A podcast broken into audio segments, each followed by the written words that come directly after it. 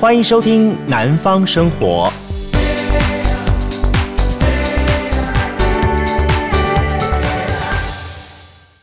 嗨，大家好，欢迎收听今天的《南方生活》，我是伟哥。呃，马上哦，这个年已经快要过完了，对不对？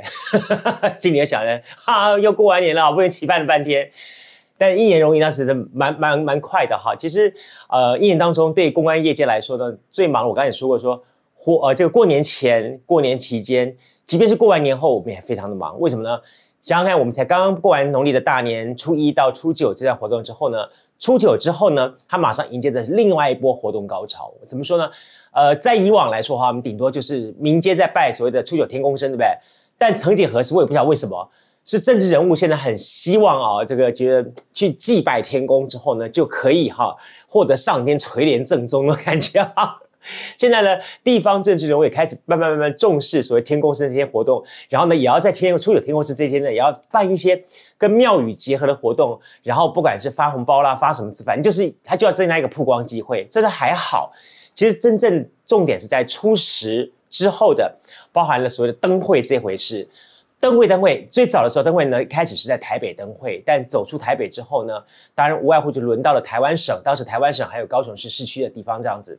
那但是呢，呃，台北市认为就是说呢，灯会走出来之后呢，但是我们有能力继续去办，因为我们觉得灯会效果很棒，所以台北市延续下去，他办了台北灯会。而高雄市也是如此，高雄市说说，哎呀，这个台北都办了，那我高雄办了一场高雄灯会，哎，那时候是台湾省所以所以全国灯会嘛，全国大小灯会，然后总集在高雄市，然后高雄这样办办完就觉得，哎，我们效果也不错，我们也应该留下来继续办。那后来到时候，全台湾各地方呢，就在开始有一个很特别的现象，就是呃，台北灯会、台湾灯会之外呢，还有一个哈，那全国的灯会在巡回举办。那这个巡回灯会呢，办了办办办了半天呢，办到各地方也开始，各地方也觉得说，我也应该留下来一点自己的想法。所以屏东有屏东灯会，台南台南灯会，好，这各地方都有自己的灯会。所以噔噔噔噔噔噔到最后呢，到处都是灯会，所以相对的也让哈各个的公关产业呢、活动产业呢，在这个时候也也要格外的忙碌起来了。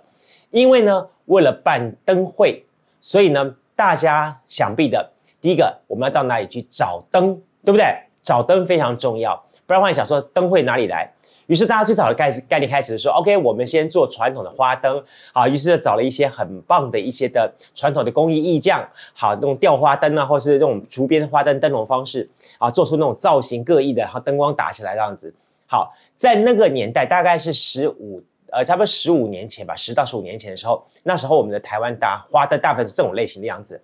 而我们那时候在刚公关公司活动来说话，我们还无外乎就是找找一个是凤山的老师傅，再来是我记得好像是在呃新达港那边那带还有一个老师傅，好，再来台南的中西区那里有老师傅，大概无外乎这些老师傅本他会做这种传统的竹编花灯，但呢也因为好时势转移，这大家也怕说说老师傅他们的手艺失传的。就于是呢，就要可以把他们的这个师艺手艺呢，就带到学校里面去教教教。于是教导出现新一代的这些的花灯手艺，让就比方说好了，呃，我认识一个年轻人，他就是啊一个小帅哥，然后但是呢，重要重点是他的手艺非常巧，他很会编花灯。高雄人叫做陈佳阳，哎，佳阳啊，佳阳呢，他最近是这个呃接手哈，这个是中华艺术花灯学会好这样的这个协会的工作，哎，不错。那所以这样在今年度的这个。高雄灯会好，很多的花灯灯座，只要一看是呃花灯艺术学会所做的话，基本上是都嘉阳他们出自于他们的手笔这样的情况。所以他就跟我讲说说，从去年二零二二年的十月份就开始忙忙忙忙忙，忙了将近四个月时间，就是为了准备今年的这花灯。那到底你觉得今年高雄的花灯好不好看？那哎，你可以。关注一下我们的这个，跟你提醒一些东西之后，去看看。好，我们这个中华艺术花灯学会，他们动他们的花灯好不好看？那总之呢，过完年后我会邀请嘉奖来上节目，好好聊一聊。然后到时候来跟你谈谈谈谈谈他们在编花灯背后有些什么样子意思的一些事情哈。呃，不过当然这也是一些花灯的情况。慢慢的，我们从传统的一些竹编花灯，好，慢慢慢慢的变成一些用用钢丝啦、用铝条啦编的花灯，但。至少都还是在一个花灯的范围之内，对不对？不管是编花灯的这个铝条，或者是说怎样，或者它的技法、功法、造型，还是传统的花灯是一样。然后呢，再在上面呢加上一些呃灯光打啦，或者是 LED 灯什么之类的。好，基本上还不脱花灯这个的概念想法。但曾几何时呢？这个每一年的台湾灯会要抢到一个一个主办吉祥物之后呢，因为这个吉祥物实在太大了，所以外乎只能够用投射的方式来进行。所以每一年的这个投射吉祥物呢，就是呃越来越让大家伤脑筋。早些年，它还比较有是实体化一点，然后说 OK，老鼠老鼠，那个牛就牛，好，这个造型出来之后，然后呢，灯光打一打就很有意思，这样东西。但因为做的东西太大了，再加上方法，再再加上方方面哈来说，它本身就很有像是一个那种地景艺术的概念，所以到了每次花灯结束之后呢，就会到处哈各地去送，好送给相关单位，好看他们要不要这个这个作品，好不要留下来。如果大家真不要的话，那只好把它销毁。但最后每一年都会找到个地方来放置这样的花灯的内容，好，好，所以呢也就变成了说各个的在年前拼命做花灯，那在展示完之后呢，还有主办单位的拼命送花灯的情况。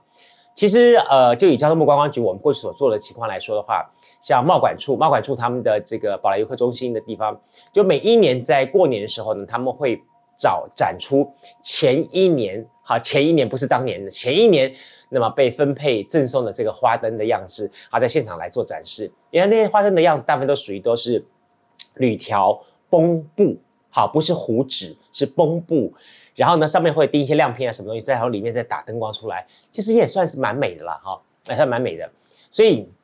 我一直有一个概念感觉，说，其实呃。花灯，花灯，花灯的精神就在于，就是说，它强调它的这个传统手艺的精神。至于用了什么材质、什么塑料的话，我觉得这都是可以随着时代的进步而做改变的。呃，当然我们会希望说，最好恢复到以前那种竹编竹的传统的部分。但可能因为时间的空间的转移，再加上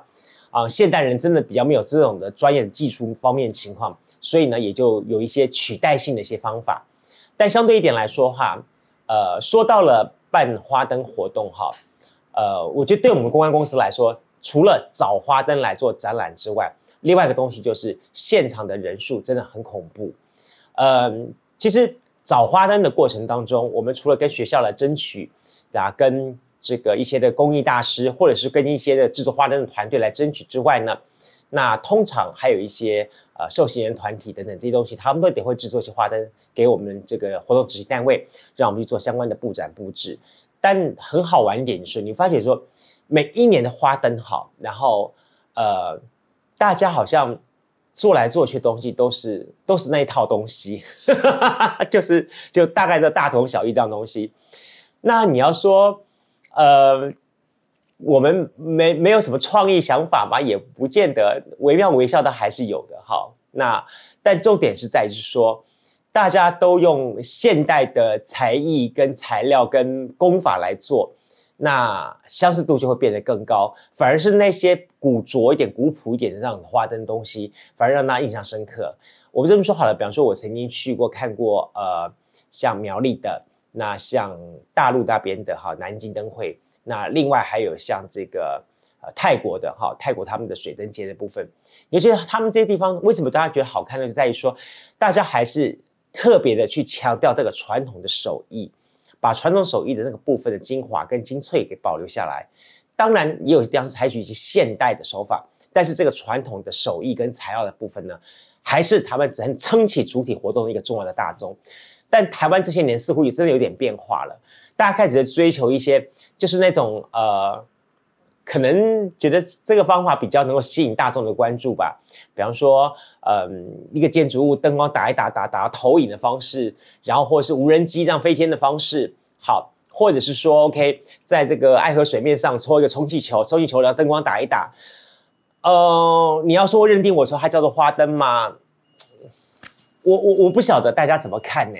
这样东西也叫做花灯。呃，当然了，如果从光的照明度来说的话，它或许还算是还算是，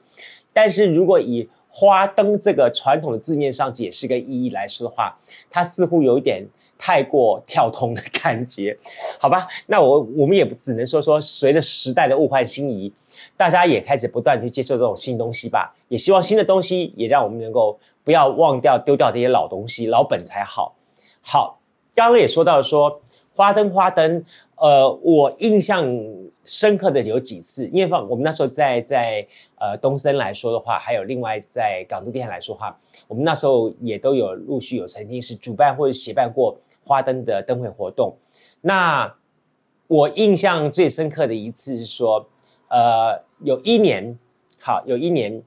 呃，我们在高雄办花灯活动，那时候刚好过完年嘛，然后碰到的高雄灯节的活动，然后呢又是高雄熊刚好造势起来时候，还特别把这个日本的哈日本的吉祥物几个也邀请到这个到到到高雄来啊，两边双双双双吉祥物互动，然后呢在这大过年期间哈。啊，用封街的方式封，大概封了现在的民生路，好跟这个爱河的东路这个地方 T 字形这整块，把它封路封起来，变成花灯展览活动，也作为相关相关活动的内容的场地，你还记得吗？好，尤其是那一年，呃，高雄熊跟这个日本的，我记得好像是，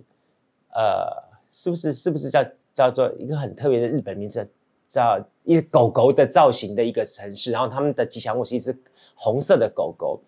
哎，大家知不知道那是什么戏？刚好以列为今天的这个我们题目好了，大家还记得吗？有一年高雄市办了一场灯会活动，那一年灯会活动呢，刚刚好是由高雄熊跟来自于日本的一个吉祥物相见欢，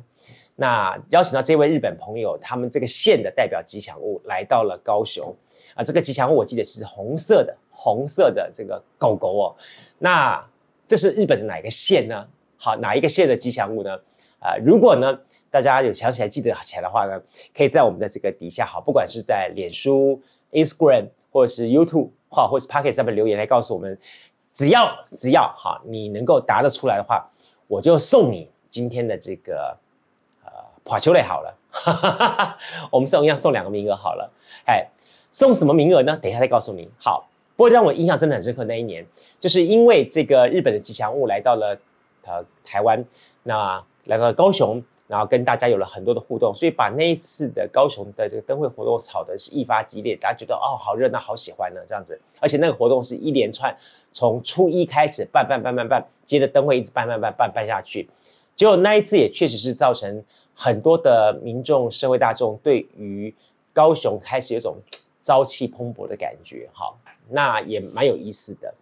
呃，除了那一场活动之外呢，其实。呃，我印象深刻的还有几次，呃，灯会的部分。其实，老实说，我对这样的灯会的建构来说，我还我还觉得蛮有意思的。就是他们开始使用一些现代的材料，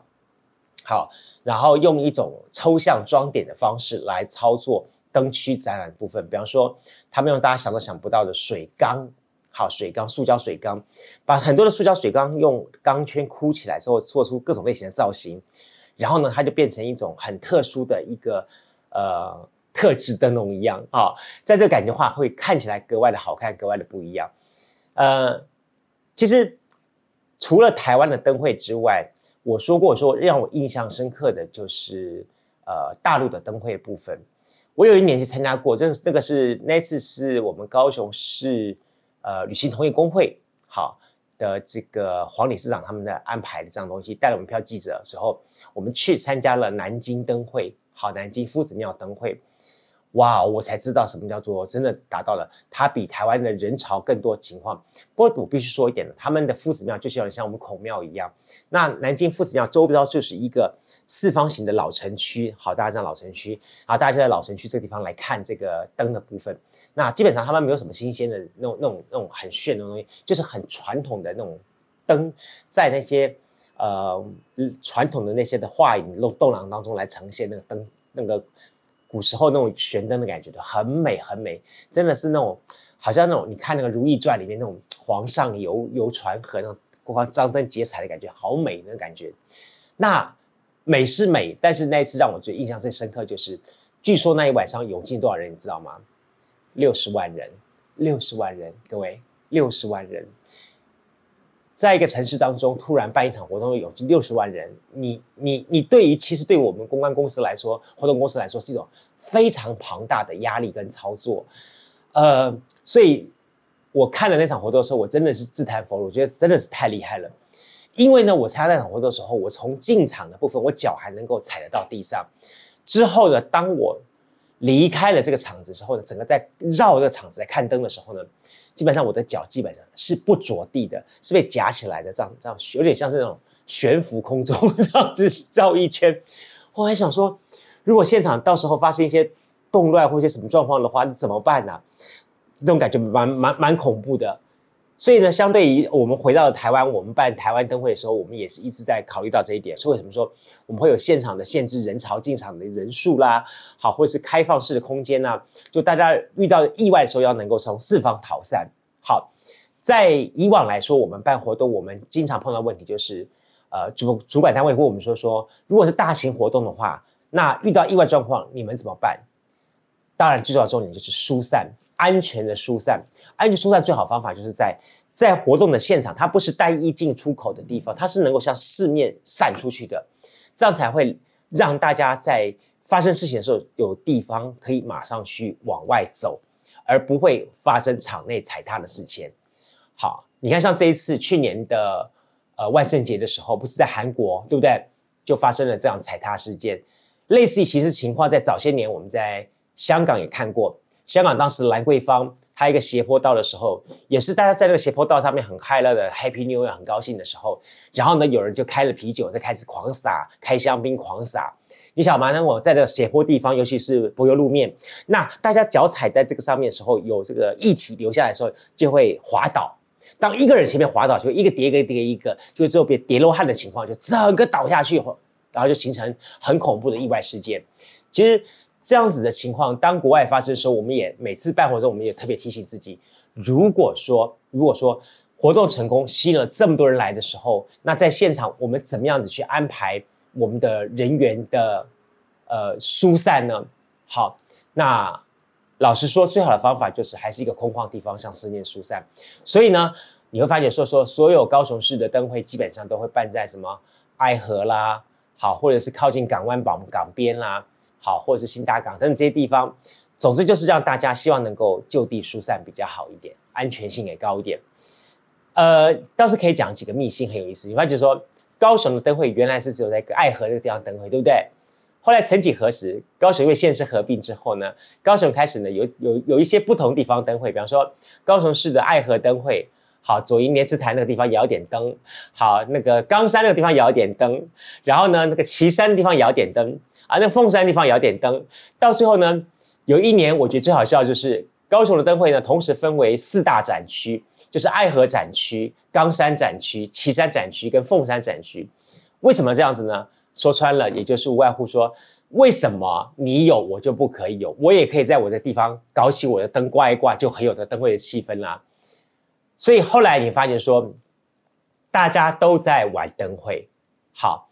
那。我讲一个我自己本身的例子好了，就是我曾经也协助佛光山好南屏别院，然后去参加佛光山的这个灯会的部分。那因为他们是宗教团体嘛，所以他们自己本身有做各种的这个造型灯的部分。还记得吗？有一年，呃，佛光山做了这个造型，好，然后在高雄灯会当中展出，很多人都说那看起来像什么？哎。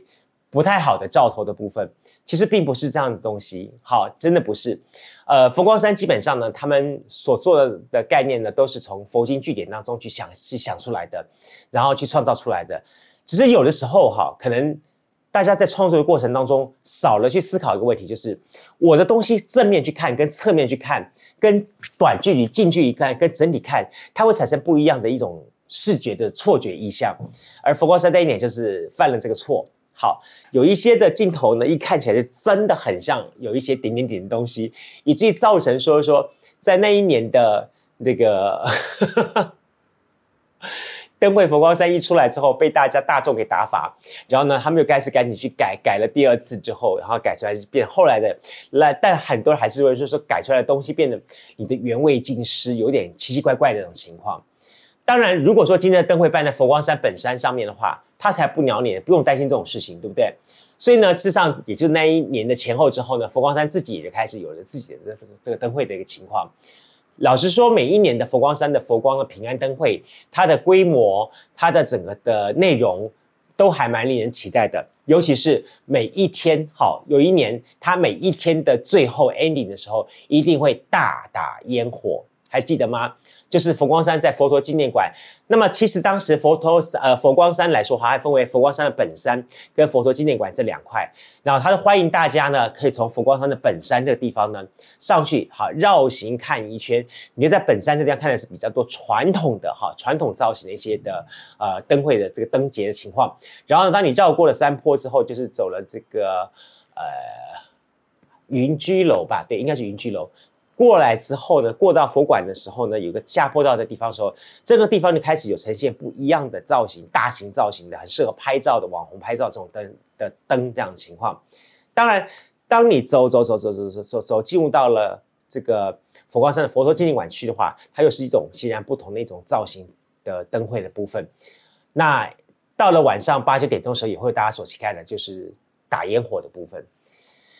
哎呀，我们说到这打烟火，告诉大家，还真的要感谢威士比集团的这个陈董事长。哎，因为呢，呃，每一年大家看到的佛光山的这个打烟火呢，极大极大的部分都是由他来 sponsor 赞助支持的。那呃，当然了，这也一方面是因为他本身对于佛的体会跟信仰有更深刻的了解跟认识，以及。他也希望借由这样的事情去广结善缘，但在另一方面也，我们也必须说，也要谢谢啊、呃，这个好，我她是我学妹，也是这个啊陈董事长的宝贝女儿哈。那么她把这个自己呢奉献给这个佛光山，那就在佛光山的佛馆里面呢担任非常重要的职务。而如今呢，现在佛光山很多大大小小的佛陀纪念馆，很多大小的活动都是由他亲自来操盘的哈。你也可以看到说说。那整个包含了从新春哈到这个平安灯会的部分呢，一连串操作下来呢，行云流水，而且非常有创意。重点是那个气势、那个规模，老实说，比起这个高雄市市区的一些的灯会来说，都远远超过。如果不是说说后来有时候台湾灯会的挹注加强的话。很多年，大家都宁愿跑到佛光山去看佛光灯平安灯会，为什么呢？还是一样，最后那个 Andy 的打烟火实在太漂亮了，好，这个太漂亮了，尤其是在这个佛大佛像的这个四周打烟火起来，这个拍照起来太美太美了啊！呃，这也就是说，当时讲到了这个灯会呢，也就变成大家对它做一个重重点宣传的部分。好，这是高雄，台南又是不一样的内容了。台南讲的话，这些年大家讲台南灯会，想到无外乎就是普济殿的这个灯会。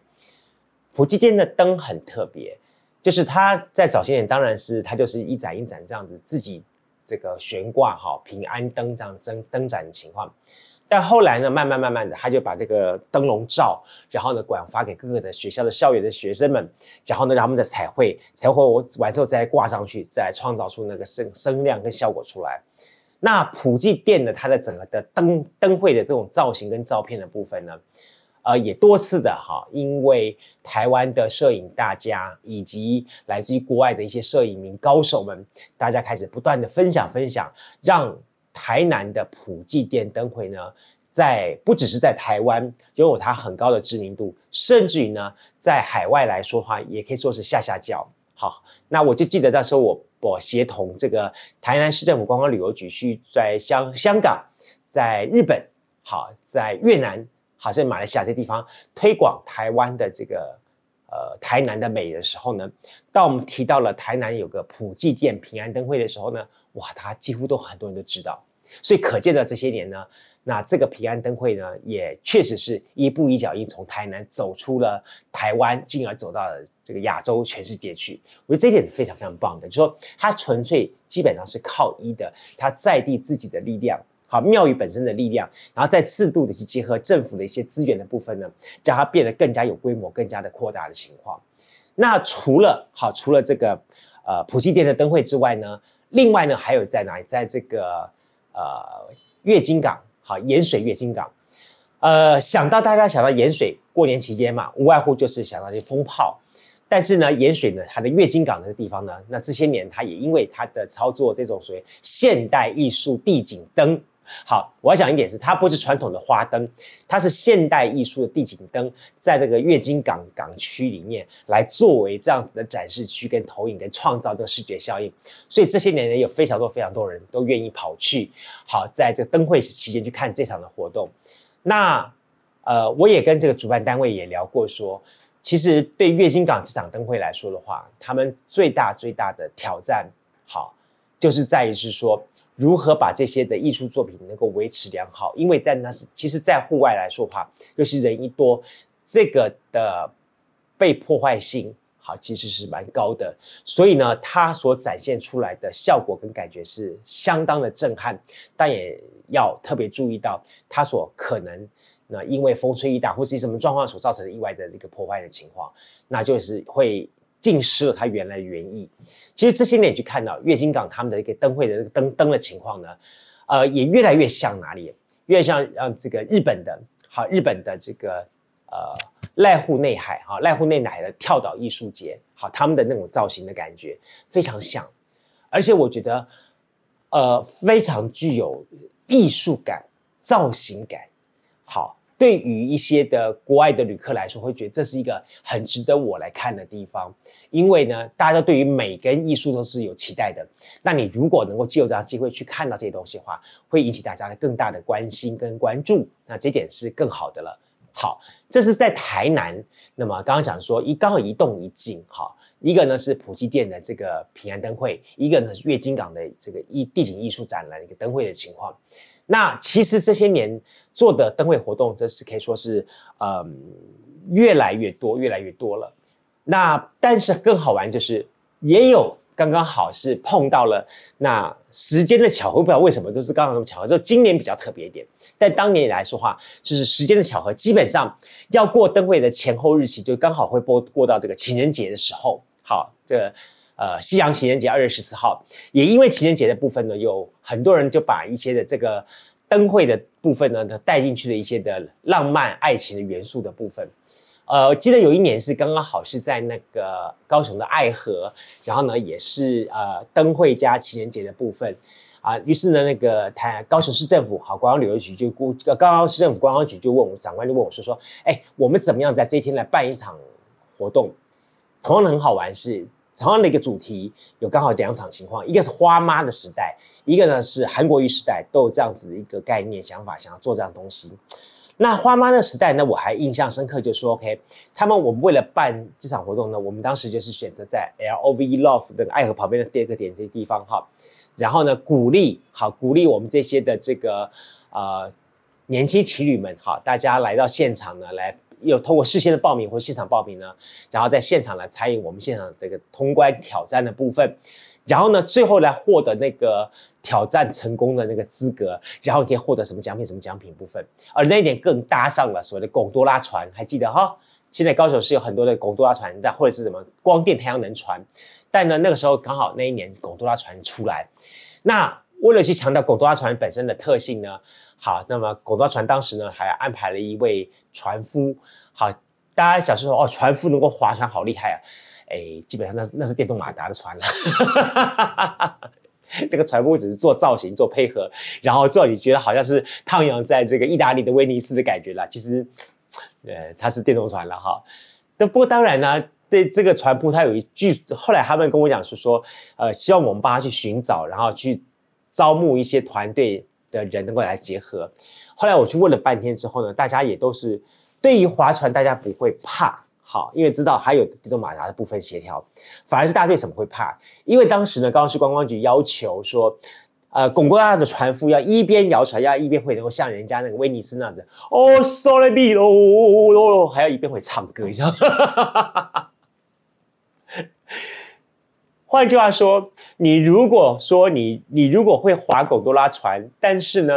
会操纵贡多拉船，但是你不会唱歌，里面一副好歌喉的话。安利就是魔花豆，他们希望去创造那种概念，感觉就是我在现场要能够这样徜徉在这种感觉，然后喝一杯热咖啡，然后有那种的哎气氛的分级味道那种感觉，哇，盖美的哈。所以呢，呃，当时呢，贡多拉船也曾经盛极一时哈，让大家很多在那地方流连忘返。但现在好像还是有狗多拉船，大家早就可以去做一做哈，感受一下。那不过那个狗多拉小子到底现在还会不会唱歌，我就不知道了。哈，在以前当时呢，他是会唱歌的，就列入到这个必选的条件之一。哈，好，呃，当然除了这个恋爱爱情的条这个这个资源跟结合之外呢，为了让好。去延续到灯会的这个气节呢，刚好连接到西洋的二月十四号情人节的部分呢。刚刚讲了说，在高雄的爱河河畔也办了各种类型的有关于爱的活动。好，不管是吃爱玉爱冰爱玉冰，哈，在一起两个人共吃爱玉冰，在几秒之内谁先吃完，或者是说呢，呃，两个人在一起之后呢，我们可以为大家呢安排一些有趣味的互动的内容等等这样东西，甚至于说，OK。呃，最后呢，我们还让大家来一个爱情大合照的部分，等等安排这些东西，这些呢都是在我们那时候是曾志文曾局长在的时候，因为曾经网这个这个局长很有意思，他第一个他女生，第二点是他对于这种的东西哈有一种浪漫的情怀跟期待，所以呢才会说在农历的登月呃正月的灯节期间，再搭上了是所谓的这个西洋情人节的活动，创造了一串爱的好爱的活动跟效果跟感觉。好，这是让大家来了解的是说，其实，呃，农历的灯节的部分有非常多、非常多的这些的活动。呃，让我再想起一个活动，就是说有后来台，我刚才说到说台南的灯会来说话，他们的已经远近驰名做得不错了，特别是普济殿的灯灯笼。所以呢，后来台南呢就开始说，我们要对外去输出，好，输出台南灯节的灯会的一些特色特点。于是呢，他们当时就请了游志维，好，游志维先生，这个风尚旅行社也是这个蚯蚓文化的一个呃负责人、主理人。然后呢，他在策划在日本的呃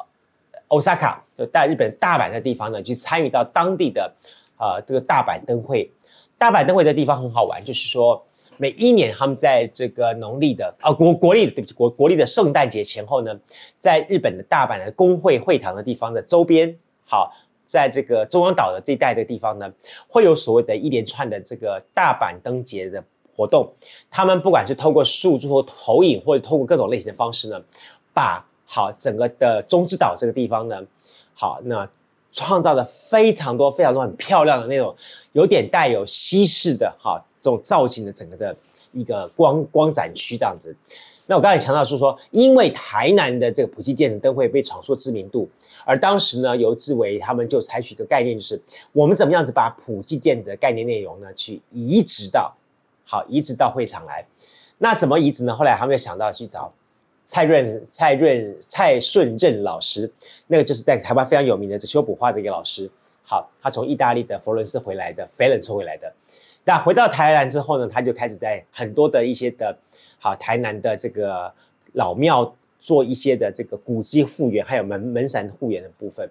那因此当时呢就规划出来，好，在日本的大阪灯会，我们把台湾的庙宇这种灯展的部分呢原封不动的去复制过去，嘿，真的是有效果。就说很多日本人看到这样东西，再加上然后我们适度的把两个元素啊三个元素放进去，日本真的很喜欢这三个元素。第一个东西，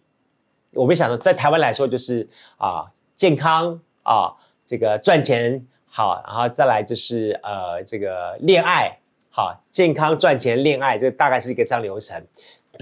但是呢，日本人呢，他们最最最热情期待的就是什么？就是恋爱。好，所以呢，在当时呢，呃，我后来去看了一些资料，当然我也后来有有去参加过，去日本奥萨卡去特别跑过去看了一次这样东西。我觉得整个的造型就非常有意思，它有点像采取是。台湾传统的那种折旧折旧啊，坐轿坐轿那种造型，用 cross 把它搭起来的庙宇的外形，然后呢，在框跟框之间呢，它会拉上来，就是那个横幅，就像弄得很像那个庙宇的那个门神的概念感感觉一样。当大家走进去这个区块的时候呢，整个的走道全部各种类型灯，好美，好美，好美啊！好，当然它也是考虑到说整个的摆设的部分，但更重要重点是说，它让每一个灯它都有一个意义可以跟你做交换。这是告诉大家了，现代人哈，我们做活动哈，不能够只是单纯做活动的概念，我们要更加要去思考是做活动之余，怎么样子去设计现场的东西能够跟民众互动，不只是做活动，而且更要互动。这个互动的模式呢，就还让大家去思考说，我怎么样 circle circle circle，不会只是做一次生意就断了这样情况。那以前最最最最常的情况就是，OK，我在现场发灯发灯发发灯发灯发完就没有了。那后来呢？好，后来呢？大家开始去思考说，我这样东西做对不对呢？除了发灯还是在继续之外呢？但大家更多人开始去思考说，说我可不可以借由这个活动，好，去创造一种另外一种不同对于美的价值跟定义，好，那最重要的重点是，我也能够跟庙宇的文化来做结合，所以你会发现说，这些年哈，台南的灯会的规模跟想法已经慢慢在在提升，在 update，在变形了。所以我对这点是还蛮期待的。好，我还蛮期待的，觉得嗯，台南可以创一个不一样的。不过像高雄这些年，我自己觉得说说，高雄的灯会真的是不错，但相对一点是因为高雄的呃灯会来说的话，大家的。想象力好像比较少一点，感觉就是说那种的，呃，文化底蕴的那种生气活现那种感觉好像比较少一点，所以也因此让这个高雄灯会每每都总是说，OK，我办了很澎湃，但是就少了一点点那么什么样的一个精神跟想法这样东西。那或许吧，或许嘛，可以大家在未来可以看到更多更多的一些的好活动，好跟好内容，就在这农历的灯会期间，好。呃，OK，我刚刚前面说说，我今天呢会问大家一个问题，你还记得吗？刚才我问到了什么问题呢？好，就是说有一年我们高雄市办了这个，在新春期间一直办到农历灯呃灯节期间，有一连串的活动。而当时呢，在高雄国宾饭店的前方的地方，他们封路啊，开始办演唱会的活动，直播实况转播。那高雄熊登场，高雄熊跟他一起登场的还有一位来自日本的好朋友。是什么县的一个吉祥物呢？好，这个吉祥物我记得是红色的一只狗狗，不知道你还记不记得它的名字呢？OK，那就请大家回答我们，这它是日本的什么县的吉祥物？这个吉祥物是叫什么名字？把这东西留言在我们的留留言牌上面，不管是 YouTube，不管是 IG，不管是 FB，好，不管是任何东西，如果听到我们节目把它留言下来之后呢，我们就有机会呢帮大家来抽出这个奖项。呃，我每一天呢都有帮他大家想想想想想想想说我要送什么东西给大家。嗯，既然是开运开始好了，我就帮大家想一个比较特别一点的。那如果在这里先卖个关子，我就不告诉你了。这好像开福袋一样，新春开福袋，对不对？好，那你觉得啊、呃？你告诉我留言告诉我说说，请问一下，我问你啊，就那一年高雄市扮演的办理的这个。呃，吉祥物的活动，而当时跟高雄球一起粉墨登台的是来自于日本的哪一个县的吉祥物，叫做什么东西？哦，我我知道是这个这个这个东西，它的吉祥物它的造型就是一只狗狗的外形，但是呢，它的这个毛呢，好毛的是鲜红色的，哈，是红色的那个肤毛，非常的可爱，而且很灵活，很灵动，哈，超有意思的，让。等待大家呢来提醒我，OK 啊？对于这个抽中的两位朋友来说，我就有好礼相赠给大家哦。还有提醒大家一下，不要只是听我们节目哦，希望大家能够按赞、留言、点赞、分享，特别是针对我们这一系列所跟大家来聊聊到的有关于在呃。我们怎么样子？那一些年我们曾经办过的活动，而且这些活动内容真的是非常的精彩也好玩，也让你了解到它的幕后到底有什么样的花絮跟这个状况发生，让你能够清楚更加了解到我们公关活动产业到底在干什么东西。OK，好，那也希望呢大家新的一年呢就有更精彩内容跟大家来分享。好，我们过年期间的特别节目的故事分享到这里，开春完了之后呢，我要跟大家来谈更多更多的这些的。呃，我们的那些年我们办过的活动，因为我们接下来是二月份，接下来三月份，我想在三月份的时候来安排大家多多听一些有关于宗教类型的活动。那么在国历二月份的话，我就把我的另外一个专场拿给大家来分享。什么东西呢？我们做了活动，除了台湾的活动之外，我们有非常多的经验跟机会点到国外做活动。我们做国外活动的一个呃是呃，应该说国家也包含了日本、韩国、中国大陆。越南，好，这个雅加达，好啊，还有嗯吉隆坡，然后还有这个胡志明市、河内市啊，跟泰国曼谷，基本上到了很多的地方都有去我们踏过的足迹。那这些活动当中有些东西就像这样子的，像这个，我看到它我就想起来了，这就是让当时呃我们跟交通部观光局，因为交通部观光局基本上每一年他会办一个。台湾旅展的活动，我们就 follow 交通观光局，在他的尾巴，在复议之下呢，我们去办这场的活动。那有种有的情况是说，我们自己去到当地来做发表会的部分，而这一些怎么样子把地方上的一些城市重新去择选做包装之后推给国外的朋友，这里边有一些什么样子趣味的事情、跟故事事情、跟可悲可泣的事情发生呢？好，希望呢你每个礼拜都能够固定收听我们在包含了。Apple Podcast、Spotify，还有这个呃 SoundOn 跟 KKBOX，还有哦这八宝，很多的平台上面听到了我们的这个节目《南方生活》，而特别是从今年的一月份开始，我们推出了这一系列的那些年我们办过的活动，呃，我们从一开始第一个月跟大家聊到有关于在。这个国立的一月部分，你碰到的是新春假期，那包含了春节前、春节中、春节后，还有哪一些的公关公司活动是值得让你去回味无穷的呢？那第二个月之后，我要跟大家来谈谈我们海外办各种类型的活动的一些的趣谈。第三个月呢，我们就要来大家谈谈这个宗教方面，狼公杀鬼杀消妈咒对不？那我们就来跟大家好好来谈一谈。这个三月份我们会配合做哪一些的宗教类型的这些活动？希望大家呢固定来收听，由伟哥为大家进行的是南方生活，我们的那一年我们曾经办过的活动这一系列单元。希望呢你能够帮我们五星级留言，然后同时按赞分享。更重要重点是这次我们是火力全开，包含了有 YouTube，包含了 IG，包含了 FB。包含了很多很多各面向都出来的，欢迎大家，也希望大家有机会的话来帮我们多留一点言，多按点赞，或者是给我们多一点互动，或者是你对我们节目有些什么样的建议的话呢，我们都欢迎大家。那希望好，希望有更多的朋友们能够对我们活动有一些，或对我们节目有一些建议跟想法。我看得到好多，就大家对我们这次拼命按赞，拼命按赞，可是呢，大家都不讲话。于是呢，我们的留言都永远只是停留在六十几个而已，好少哦。